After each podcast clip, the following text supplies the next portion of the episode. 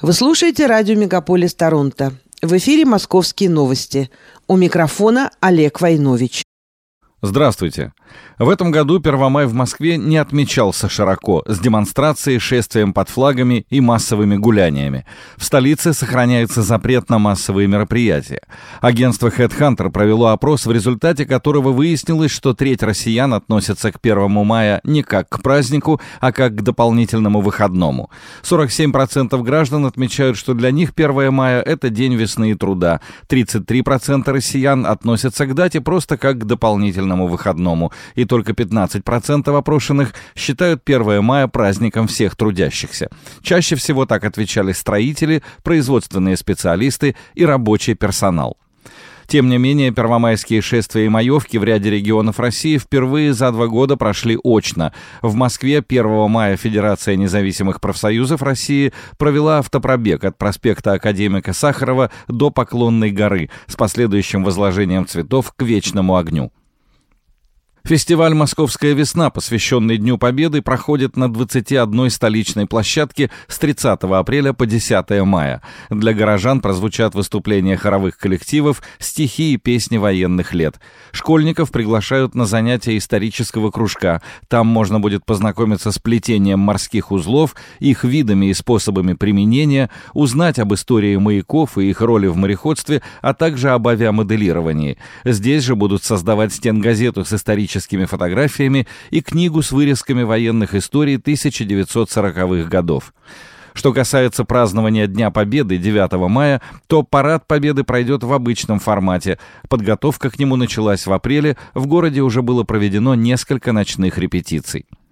В Москве стартовали работы по благоустройству переулков в квартале между Тверской и Большой Никитской улицами, сообщили в мэрии. Это Брюсов, Леонтьевский, Малый Гнезняковский и Елисеевский переулки, а также Шведский тупик и Большой Гнезняковский переулок. Как заявили в мэрии, главная цель — сохранить колорит этих пространств. Будут расширены тротуары, организованы удобные карманы для парковки машин, высажены кустарники, обустроены газоны и установлены современные фонари с энергосберегающими лампами. В скверах Арама Хачатуряна и Мстислава Ростроповича специалисты отремонтируют дорожки и установят уличные торшеры и скамейки.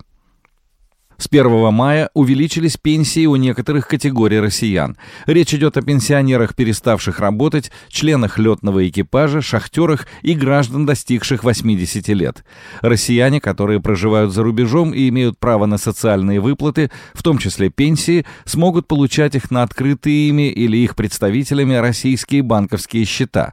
Для этого необходимо направить в осуществляющие выплаты органы заявление в письменной или электронной форме. В нем должны должны быть указаны реквизиты счета, открытого в российском банке. С 1 мая в России снижена с 12% до 9% ставка по льготной ипотеке. Действие программы продлено до конца текущего года. Максимальная сумма кредита для Москвы и Московской области, Санкт-Петербурга и Ленинградской области составляет 12 миллионов рублей, для остальных регионов – до 6 миллионов рублей. Тем временем сервис по поиску работы «Работа.ру» подвел итоги первого квартала и выяснил, что самая большая средняя зарплата в Москве была в сфере строительства – 118 тысяч рублей. Также высокий заработок был доступен специалистам транспорта и логистики – до 104 тысяч рублей. Средний заработок в сфере IT оказался неожиданно ниже – 90 тысяч рублей, а наименьшая средняя зарплата в Москве у сотрудников в сфере услуг и торговли – 56 тысяч рублей. В феврале в Москве в полтора раза вырос спрос на квартиры, которые продаются с торгов. Сейчас самый большой выбор квартир наблюдается в секторе муниципальной собственности, городского имущества. Более половины всех предложений на торгах. Для приобретения таких объектов необходимо принять участие в электронных торгах, внести залог, а затем посоревноваться за выбранный лот с другими претендентами, предложив самую высокую сумму. При этом квартиру можно приобрести и по цене ниже рыночной, в случае если желающих купить ее окажется немного. Средняя цена на литр бензина в России к концу апреля снизилась на 2 копейки и составила 50 рублей 74 копейки. Снижение цены наблюдается уже седьмую неделю подряд. Соответствующие данные приводит Федеральная служба государственной статистики.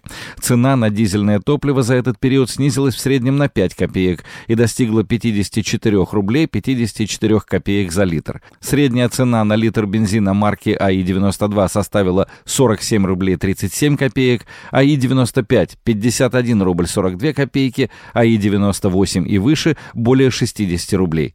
Согласно данным Росстата, в течение недели снижение цен на бензин наблюдалось в 23 субъектах Федерации, незначительный рост зафиксирован в пяти областях. В Москве и Санкт-Петербурге цены в среднем не изменились. Более 50 рейсов задержали и отменили в столичных аэропортах в ночь на воскресенье 1 мая. Больше всего корректировок внесено в расписание аэропорта Шереметьево. Там отменили 21 рейс и задержали 6. В Домодедово задержано 10 рейсов и отменено 5. Во Внуково изменено время вылета 8 рейсов. Еще два рейса были отменены. Причины не сообщаются. Ранее Росавиация продлила до 7 мая временный запрет на полеты в аэропорты южных и центральных регионов России. Среди них Анапа, Белгород, Брянск, Воронеж, Геленджик, Краснодар, Курск, Липецк, Ростов-на-Дону, Симферополь и Элиста. Столичная мэрия призвала москвичей в праздничные дни быть внимательными и остерегаться мошенников, которые могут прийти к ним в квартиры под видом сотрудников коммунальных служб, Злоумышленники проникают в квартиры чаще всего пожилых людей, пенсионеров и предлагают услуги по замене счетчиков или проверке газовых плит. В мэрии напомнили, что сотрудники коммунальных служб, если не возникла аварийная ситуация, никогда не приходят без предупреждения. Выезды специалистов осуществляются только по заявке граждан. Время приезда согласовывается заранее. И последнее – Москвичи смогут пожениться на речном трамвайчике во время круиза по Москве-реке.